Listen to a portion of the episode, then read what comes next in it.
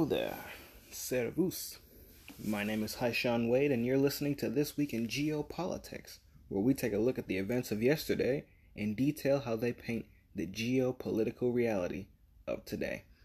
Now, what do I have for you today? Well, today we're going to talk about um, Afghanistan and how it displays the silliness of our politicians here in the United States and a couple other countries, and the implications of Nord Stream 2, as well as the world's geopolitics coming back into motion. All that and more coming up.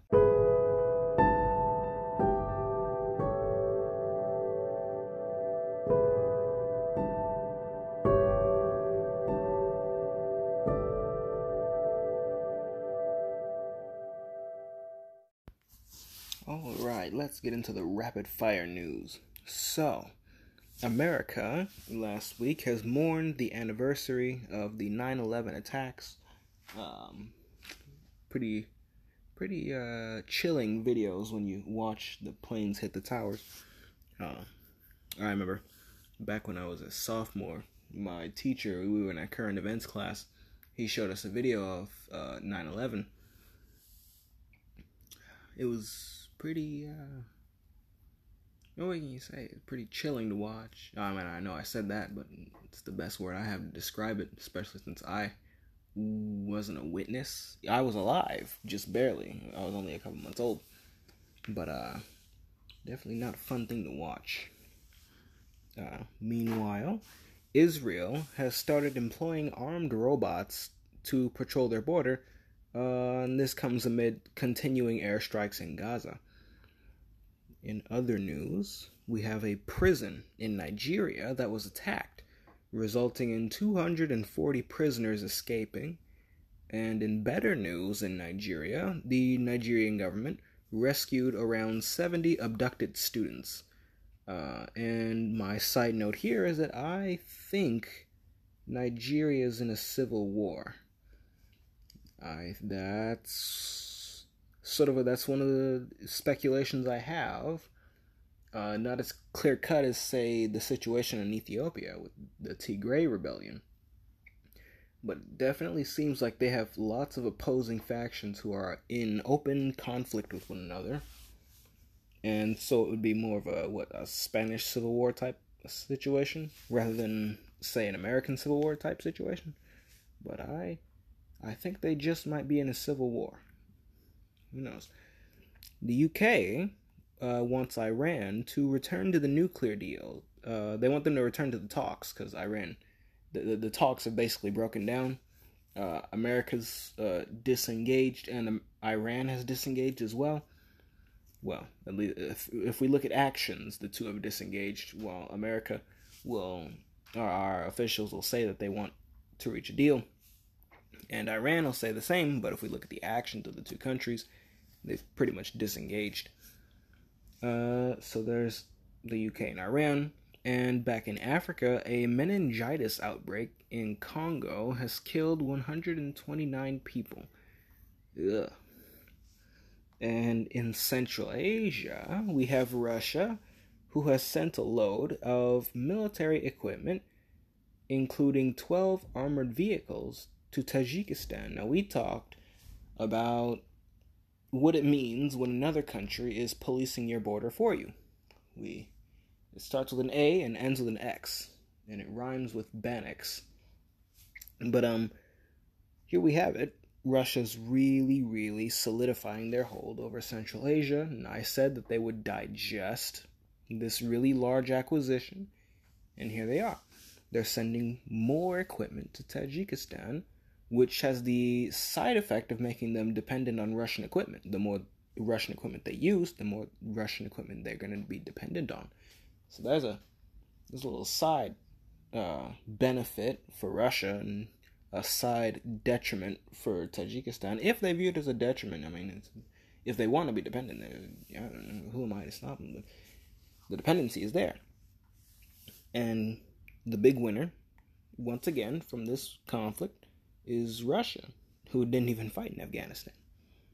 Um, but they've they're now digesting Central Asia, and that means with the Caucasus down, with Central Asia down, both of them are on lockdown, and they have the Crimea, there's only one direction left for them to go, and that's into Eastern Europe.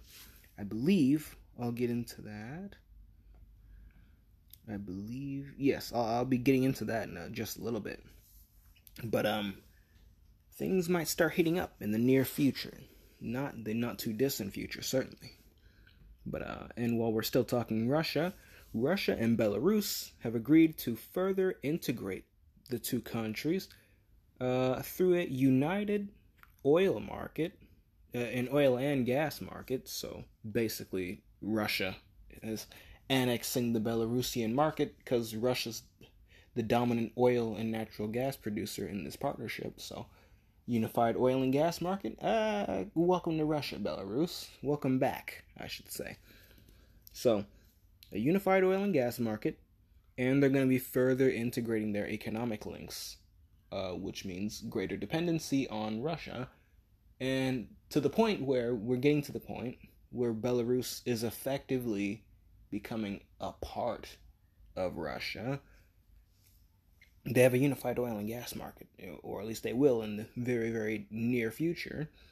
So, what other markets are they going to have unified in the near future? Because it seems to me like the Union state is being progressed further and further, even if not in name.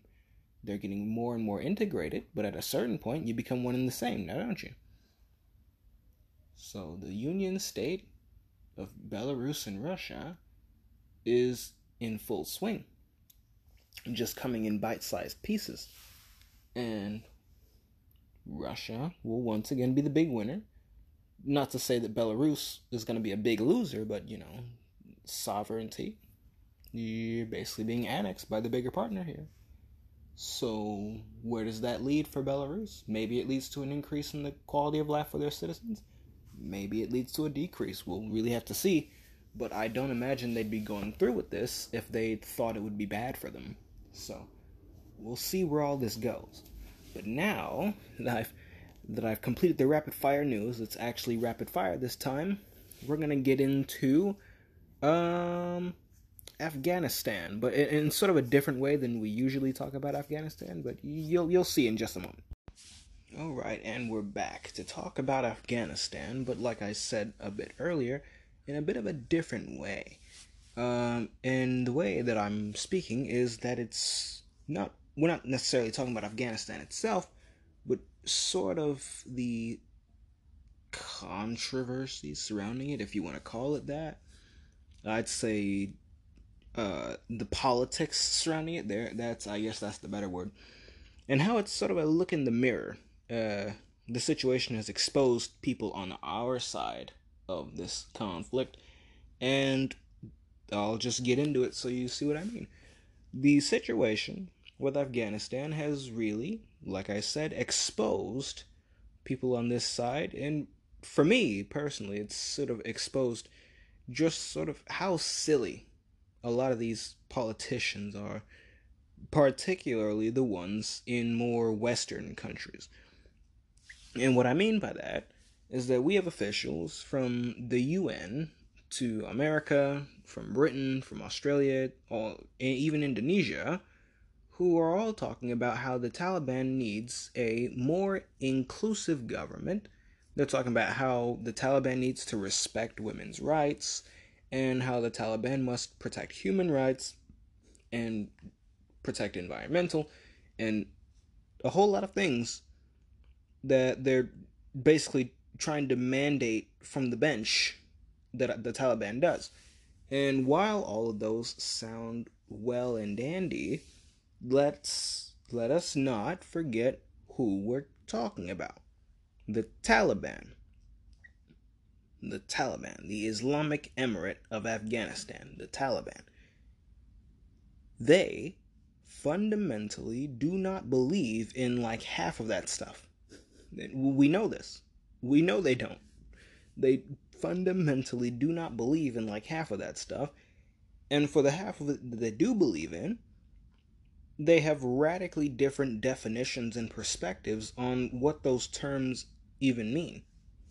we say respect women's rights, they say yes, the woman's right to bear children and stay in the home and be well wrapped up and not be exposing themselves to other men. That, that's how they view women's rights. Women's right to purity from other men from who who aren't their husband. That that's their definition.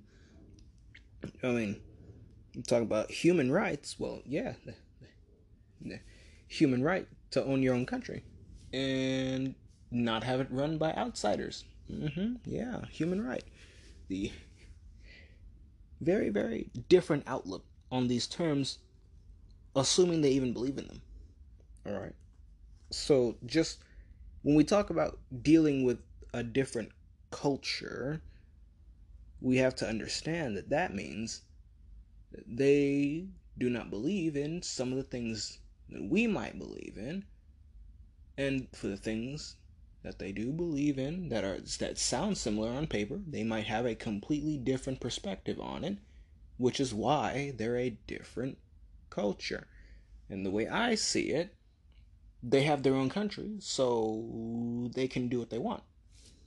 And well, I'm sure the, the, the women there who are currently being forced to cover up are probably very, very in disagreement to that statement, and I can bet you about 90% of the population of my own country are going to be in great disagreement with my, st- my me just saying that that's the truth.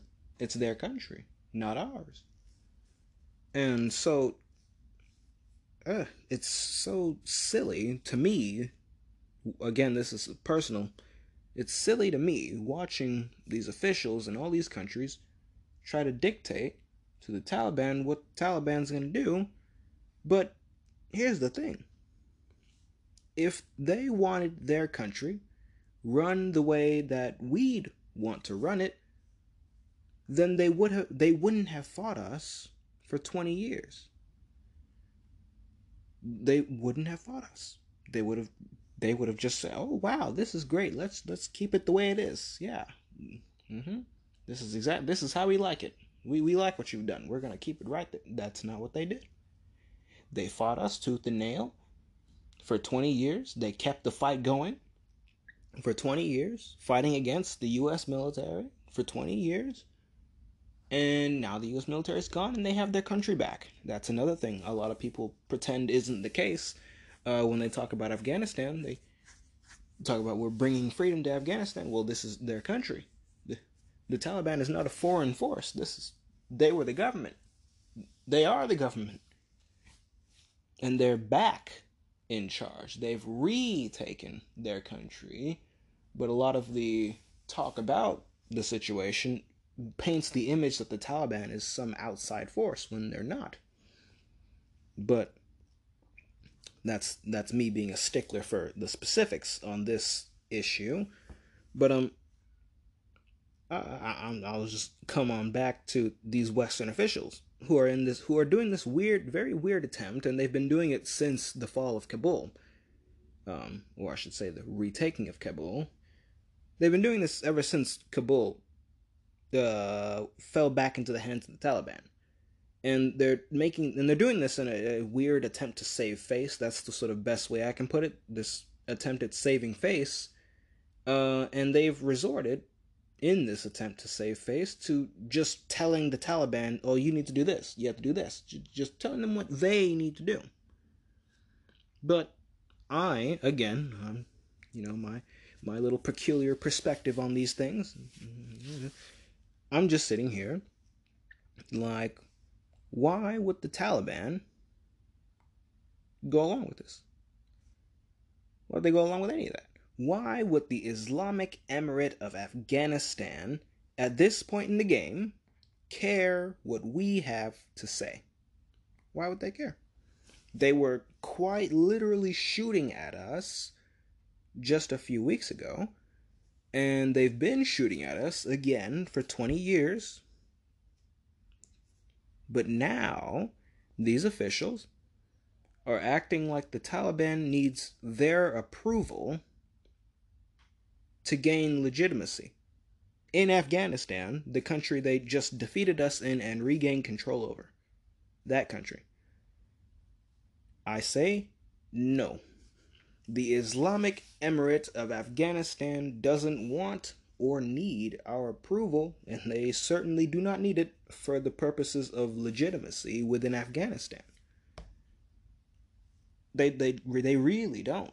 I mean, just look at them. They they've pretty they've very strongly asserted their control over the country. There's barely any meaningful resistance against them at this point. If there if there was going to be resistance, it would have happened while the Islamic Republic still had an army.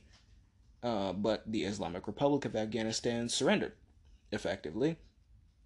They some of them fought till the last bullet and then surrendered. Some of them just surrendered on sight.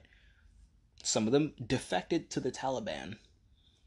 And now the Taliban has a whole bunch of shiny new military equipment that they're going to use to enforce their legitimacy that they already have. Uh, the, the the resistance that our our officials are focusing on are really sort of pockets, just pockets of resistance over key things that we would care about or would catch our attention. But truth be told, the Taliban has a firm grip over most of the country at this point. And that's the truth. So, in light of that, you can see why I I've looked at these sorts of comments that are being made and I call them silly. Very, very silly. Now, perhaps you have a different take on it all, but that's the way I see it. And really, I see it as being a waste of time because these they're not going to change anything. The Taliban's not going to change because you said they have to respect the rights of insert group here. They're just going to go along doing what what they want to do. And that's exactly what they've done. That's exactly what they're doing now. And that's exactly what they're going to continue to do. So I see it as ultimately being an exercise in futility because nothing's going to come from this. They, uh, again, even if they did need legitimacy, they still don't need it from the people criticizing them right now. They would need it from the people around them. That'd be Iran, Pakistan, Russia, China, Central Asia, the Middle East, maybe India. They already have that, basically. Certainly from Russia, China, and Iran, and Pakistan. And that's truthfully all they need. And courtesy of Russia's acquisition of the entirety of Central Asia, they don't even have to negotiate with the Central Asian republics in, directly. They have the indirect recognition via Russia, who has indirect control over all of Central Asia by control of their borders. The ship has sailed. The the cook the, sh- the ship has sailed. What more can you say? The, the the turkey has been cooked so to speak. And there's nothing more than you can there's there's really nothing more to it. So I'll just leave that there. Just gonna leave that on the table. You can make of it what you will. That is how I see it. But another thing that I'd like to talk about here, and this one spiraled into a much larger segment than I expected it to be, is Nord Stream 2. So, what about Nord Stream 2? Um, it's a pipeline and it's finished. It is now finished. Last week, the natural gas pipeline that is under the alias of Nord Stream 2 it goes directly between Russia and Germany, running under the Baltic Sea. It has finished its construction. This project, after a long process of building, being sanctioned, then unsanctioned, which was followed then by obstacles, lobbying, and political hurdles, has survived. It has survived under all those complications, and it is now complete. It is currently, as far as I'm aware, undergoing sorts of final tests to make sure that it's sturdy and will get the gas to where it needs to be without major leakage. Um, and it is currently slated to be operational by mid October.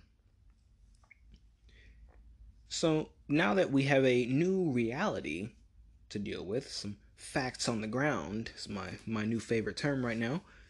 Let's do what we do best and speculate on its implications.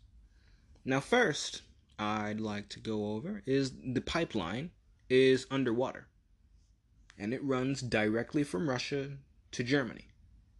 And that means no transit states. No other country comes between Russia and Germany with regards to this pipeline in peacetime. You know, I, mean, I don't think it would be too difficult for a navy to come along and wreck that, but as far as peacetime goes, uh, regarding everyone who has a navy, anyway, it's untouchable. And it's a direct line, which means no interruptions. Pivoting from this is another implication, which is that Russia now has an alternative pipeline that it can use to securely get its natural gas to energy markets in Europe, where previously Ukraine held significant sway over whether that could happen or not. Because Ukraine is where the other major pipeline is. I believe there's one that goes through the Baltic countries as well, and that would probably be Nord Stream 1. But um Russia now has an alternative to the pipeline in Ukraine. And this alternative being available, if things were to say heat up in eastern Ukraine, Russia by diverting energy resources through this new pipeline would suffer minimal damage to its ability to export energy to Europe. Germany wouldn't say anything about things heating up in Ukraine. They're getting gas from Russia. And they don't have to worry about the Ukrainians cutting the line out of desperation or Russia turning off the taps to punish Ukraine for doing something that Russia doesn't like. And Russia doesn't have to worry about the new pipeline getting hurt because Ukraine cannot reach the Baltic Sea. And it currently can't reach the pipeline that has laid underneath the Baltic Sea. They're just not going to be able to reach it. It's out of Ukraine's reach. Now, I said that with Central Asia now on lockdown, in a similar fashion to how Russia put the Caucasus on lockdown, Russia would take a while, a bit longer, to digest this acquisition. I'd say it would be a bit longer than the Caucasus because of just how much the Russians have acquired. Look at how big Central Asia is, and compared to the size of the Caucasus, uh, which is collectively is Armenia, Georgia, and Azerbaijan, and you you can see why it would be you, you take a little bit longer to secure your hold over such a much larger acquisition. You're talking about the border patrol, that's a much larger border that the Russian troops are being stationed along.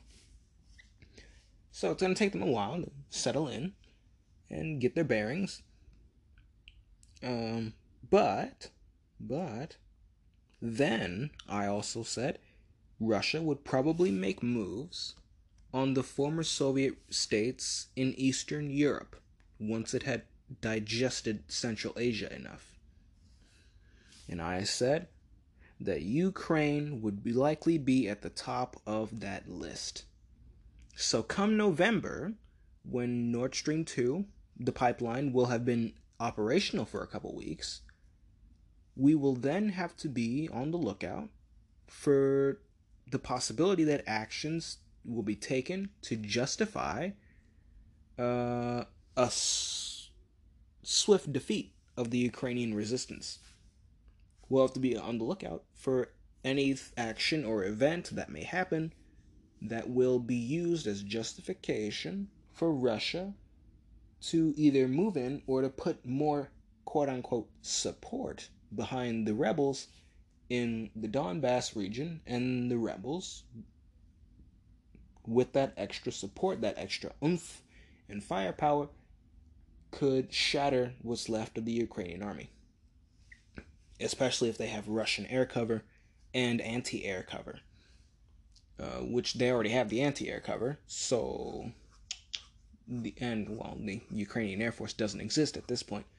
So you combine total air superiority with better equipped and better armed land units and a couple hundred thousand missing, quote unquote, missing Russian troops who just so happened to volunteer for the armies in the Donbass.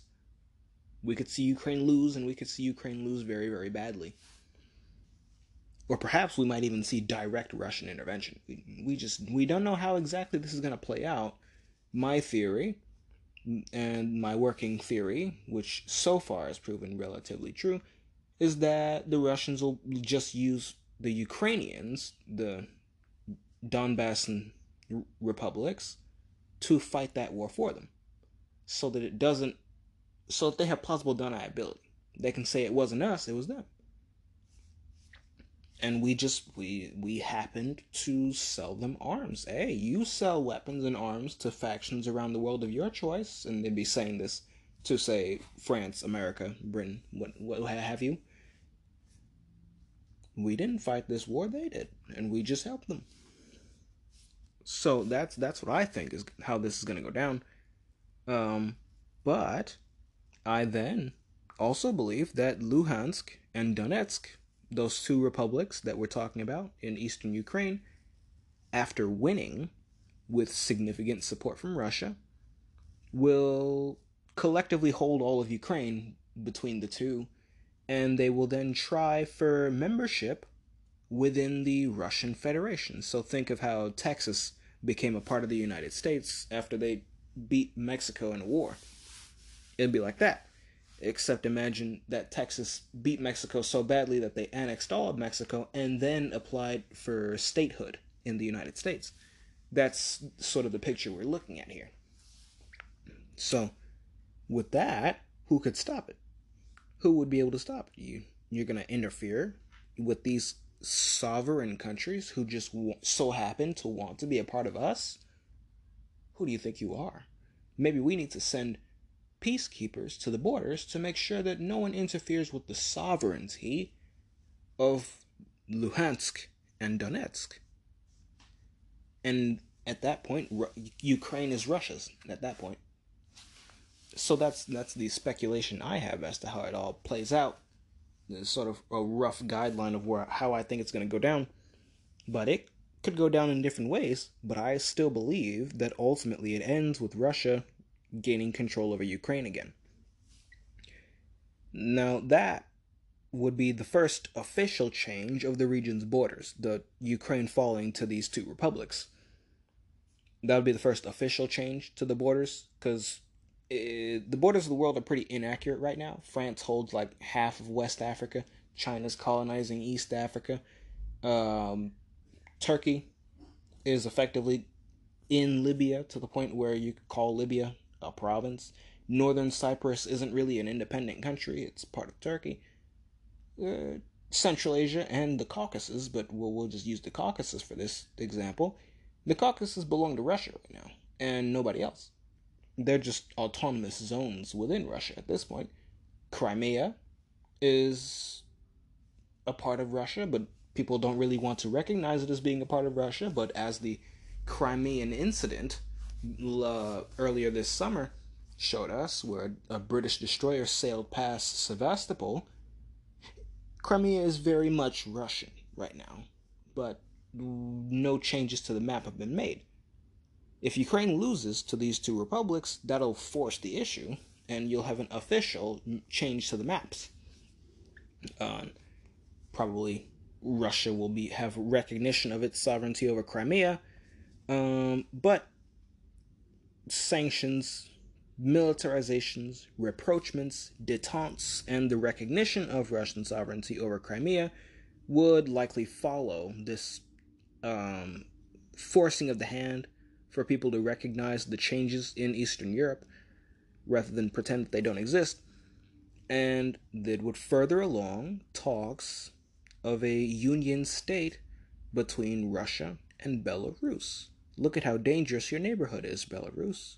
Maybe we need even more integration so we can properly protect you from those Ukrainian uh, radical militants who want who want an independent Ukraine again. You don't want that, Belarus. You don't want them wandering over the border. You don't want those refugees. You don't want those. Maybe maybe you need us to police your border for you. We can we can send you a couple thousand troops. We can we did it for Armenia, Azerbaijan, Tajikistan, Uzbek. We did it for all of them. We can do it for our friend Belarus. And we can see already that the Union State is being pushed further and further along. A united oil and gas market, further economic integration. How far do you have to go with integration before you become one and the same? If you have a unified market, you have a unified economy, and the other guy is policing your borders, where's where where does one end and the other begin? Perhaps you just are one and the same in the not too distant future. The Union State will be pushed should Ukraine fall, and by should I mean when Ukraine falls, just a matter of how. Um, now I know uh, this seems like a stretch when we're talking about this one pipeline, Nord Stream two, which is being built. Uh, but well, not being built; it's been built. But within the context of what we've witnessed, just what we've witnessed over the last year, and the actions Russia's taking now, it doesn't seem too outlandish to be to start thinking about. And so, you know me, I'm thinking about it already. But that's uh, that's one of the key takeaways from Nord Stream 2's completion that I have. But another takeaway I have is the status of the world's geopolitics and how they've changed. And uh, let me let me get myself back together again. Uh, yes. So the the second major takeaway that I have is that the completion of the pipeline has sent a signal, so to speak, that the geopolitics of Europe, and I guess by extension the world, but specifically Europe, the geopolitics there are unfreezing. And let me explain. The attempts by the United States to keep Nord Stream 2 from being built was, in essence, America attempting to keep the countries of Europe cemented into the post Cold War status quo. And the failure of this attempt is the signal that I speak of. Now, the pieces of the European chessboard are, from this point forward, going to be in motion. And for those who still don't know what I mean, uh, I said this, oh goodness, I don't even know how many episodes ago, but basically what I had said way back uh, was that America, post World War II, effectively used its power and influence to freeze global geopolitics into place. No more conquests, no more uh, war, no more invasions, uh, especially between major and developed powers everybody's borders were frozen in place. Your the quality of your military suddenly didn't mean as much because you weren't allowed to use it. And so you had decades of economic development and economic dynamism with relatively minimal uh, investment in military, uh, with the exception of the United States and the Soviet Union. So you had the borders and that's what I mean by the geopolitics. You have the borders and the alliances frozen into place. Post World War II and post Cold War, there was no opposition to that to try to force change in this or that region. So the borders and the alliances stay, continued to stay in place after the fall of the Soviet Union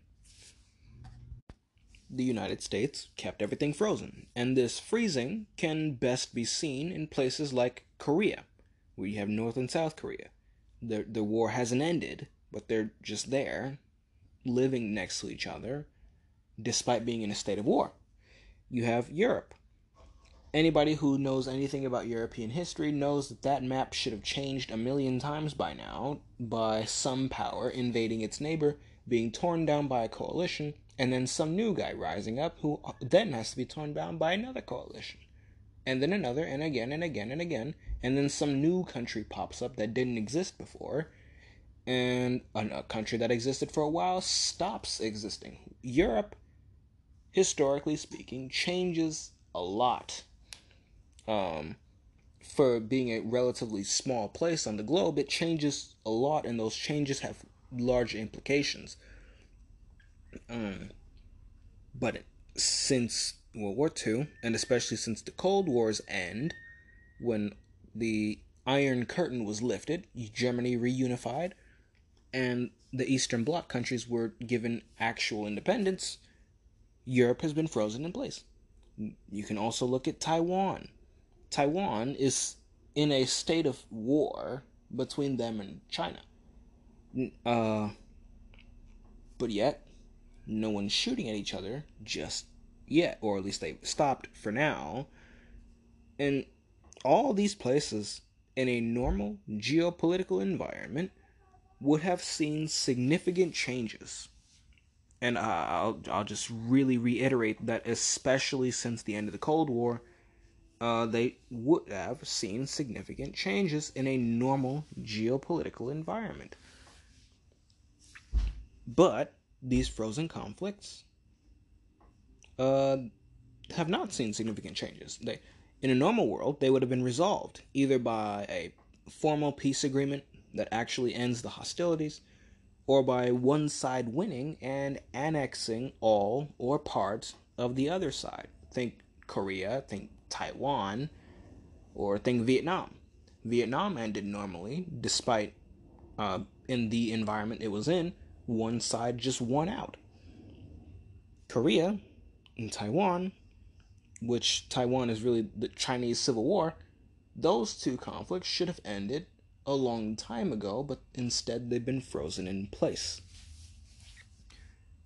Now, I said that this frozen world order was coming undone, it was unthawing, and that the Middle East is where the unthawing had progressed the most.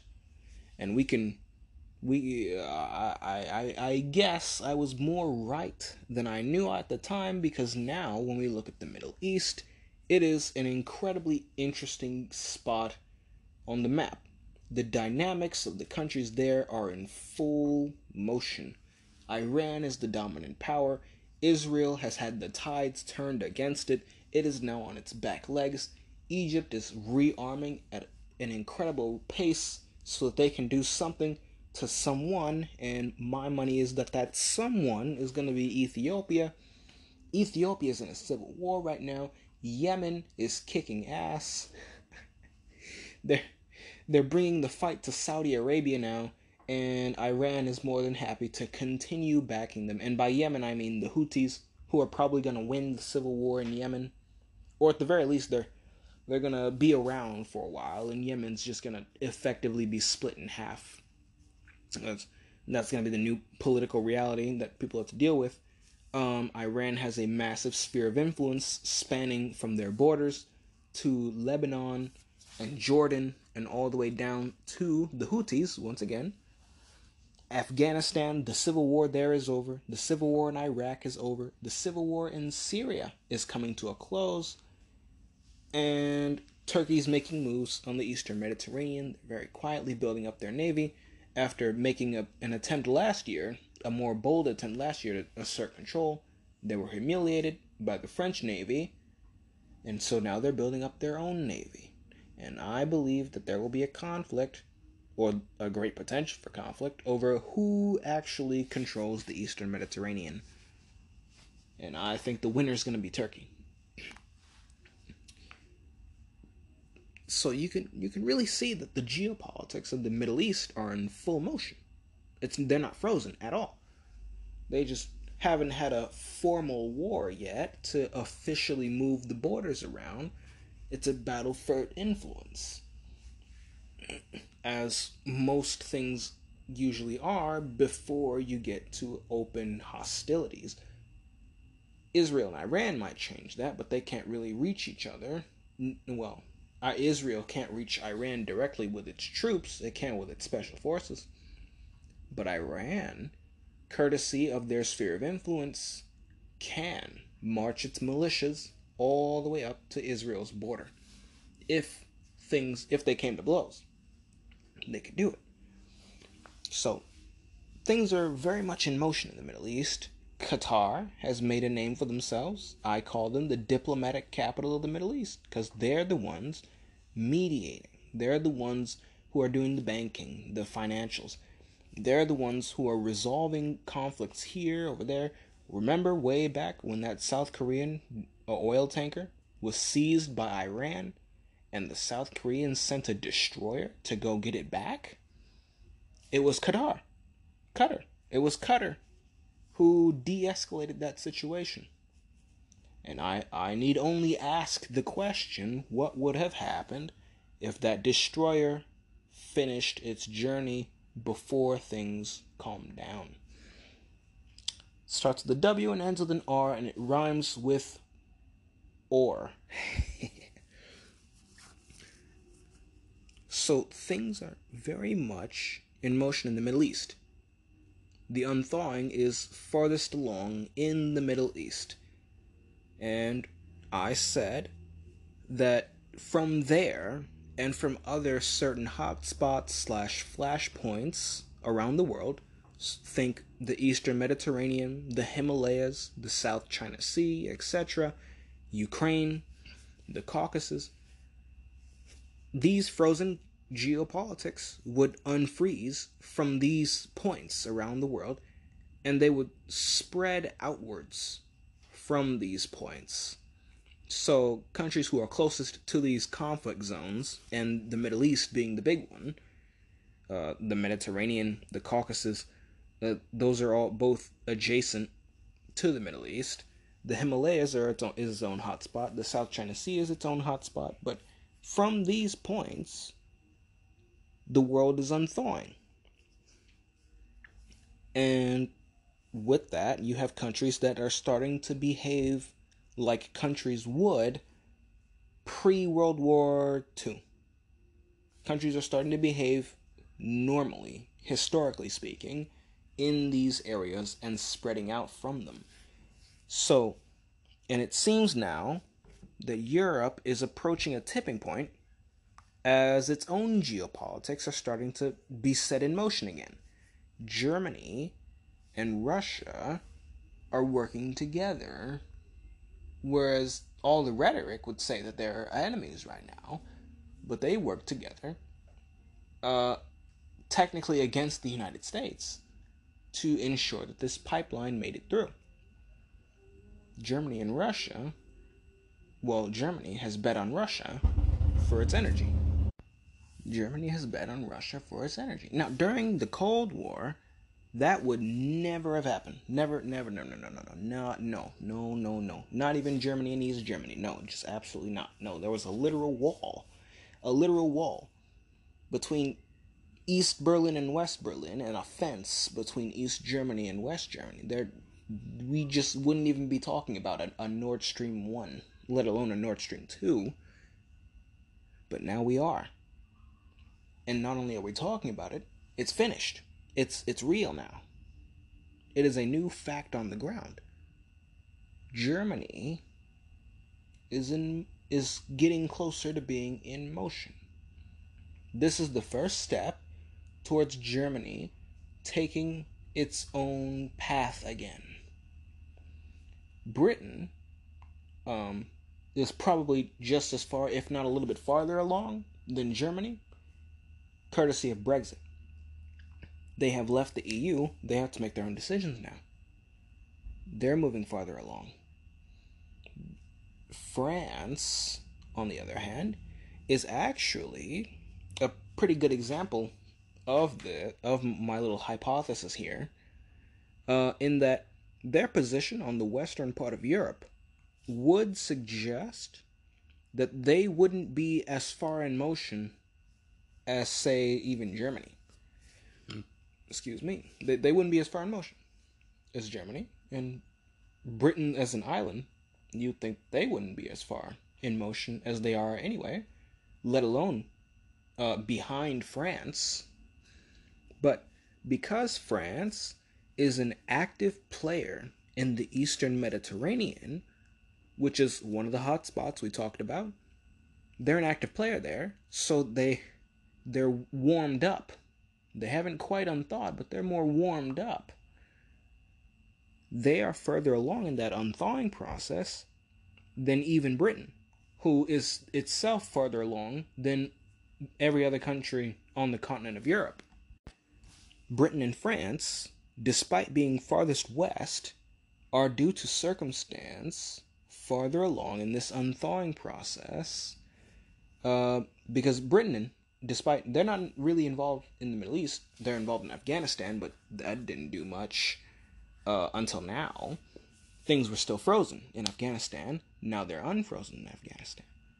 So they weren't un- they were not unthawing, courtesy of Afghanistan. They're not really involved in the rest of the Middle East, not to a noticeable degree, but they were involved in the South China Sea, and they still are. They sent a destroyer to Crimea and they got into a they got into it with Russia, a country who was in full motion, and that's a major major unthawing. They they came close to Ukraine, one of the hot spots, and they're unthawing. Britain, by way of where they're involved in, just like France, is further along in their unthawing process than say the Netherlands, Belgium, Spain, and Portugal. So Britain and France are unthawing. They're coming back into motion. Germany is coming back into motion. And you can look at the places where they're involved and where where they're involved and where their neighbors are not involved. You can see how that has impacted who is farthest along in getting back to normal, historic normal, where countries behave as, well, normal countries. They behave based on their interests, their actual interests, not stated interests. France, Britain, Germany are coming back online. France and Britain are furthest along. France is furthest along in terms of material gain, but Britain isn't too far behind. They have to make their own decision. They're not a part of the EU anymore. So they've been set in motion, but they're not in full motion. And through these interactions with these hotspots and other countries who are themselves in full motion, think all the players in the Middle East, plus Russia, uh, and even China, who is also an, a main instigator, the main instigator in the South China Sea, so they're in full motion. They're making plays to try to gain new things. They're colonizing East Africa. They haven't put troops there yet, but when they do, we'll know for certain we're we're in the midst of the second scramble for Africa. Instead, they're building artificial islands in the South China Sea. They're aggressing against Taiwan. They're aggressing against Japan. They're aggressing against India in the Himalayas, which has set India into motion. Um, India has been much slower to come into motion, but they're they're getting there. They're starting to compete in their immediate neighborhood. And that competition, especially as India gets itself involved in the South China Sea, will further along India's process in being back into motion. And what we're going to have is a very, very dynamic, much more dynamic global geopolitical scene when all of this, when the, the frozen world order comes undone completely you're going to have this country doing this, then these countries backing up them, and then how this impacts this country is going to make the next country do this, and then that's going to set into a motion a chain of events that causes country Z to invade country D. Country D didn't know what the frick was going on, and they just get womp, they just get stomped, and because they get stomped, now countries A through uh, F minus D, of course, A through F, now they have to make a coalition to go fight country Z. Country Z can count on Country G to defect because uh, Country G has this interest over here. And what we have seen in our lifetimes is not the norm. But we're heading back to the norm. But for us, it seems like uh, the the world is ending. It's gonna that's gonna that's what it's gonna seem like, and in a way, yes, the world order we've lived under is coming undone. The American-led world order is coming undone. It's being replaced with a more normal geopolitics, where regional issues are settled by regional powers, not a grand outside superpower. Regional issues will be settled by regional powers.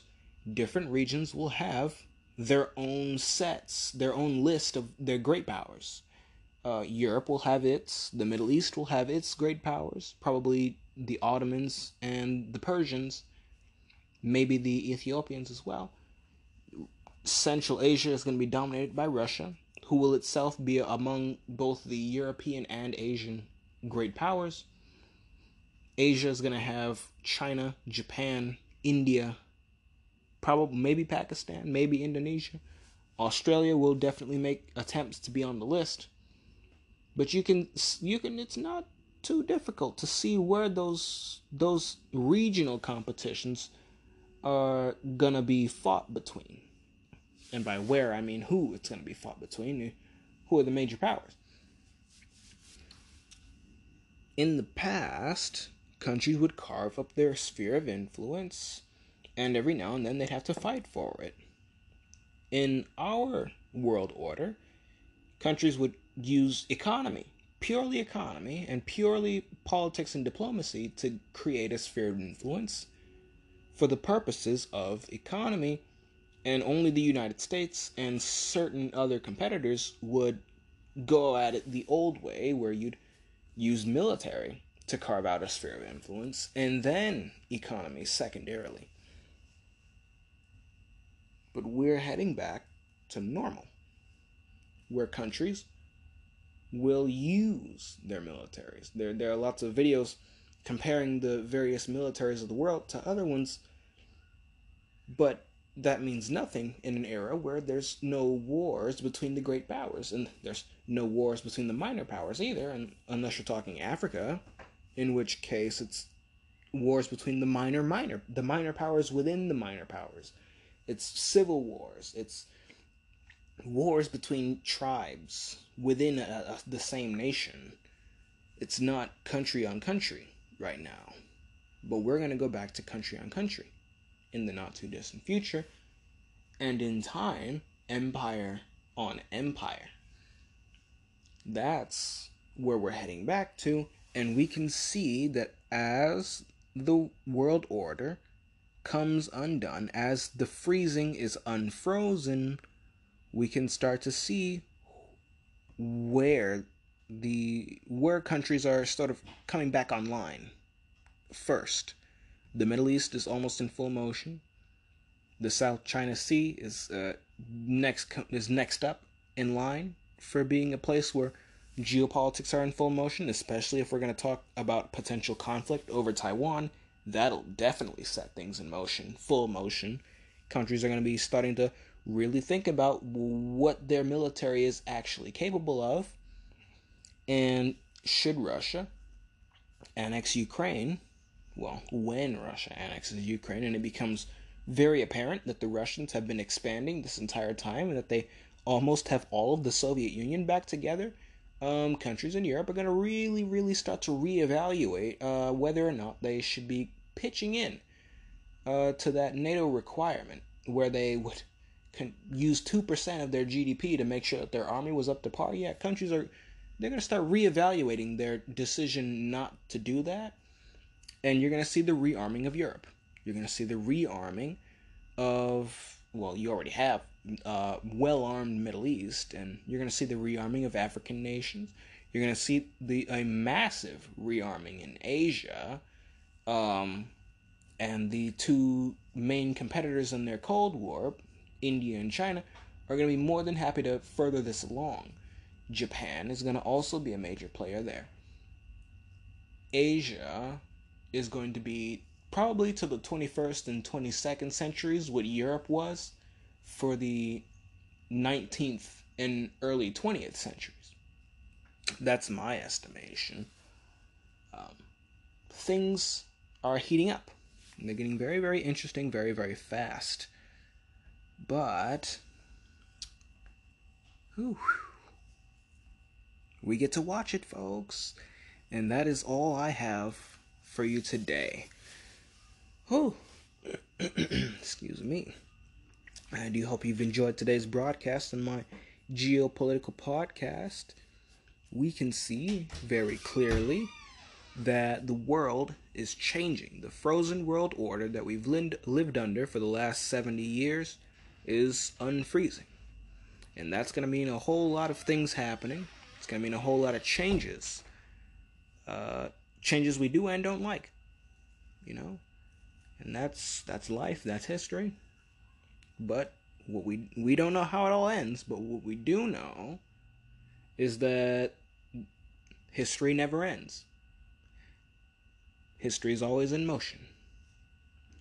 But what we also know is that we will have fun watching it together. Now, I've been your host, Haisean Wade, and you've been listening to This Week in Geopolitics. So till we meet again next Monday, servus.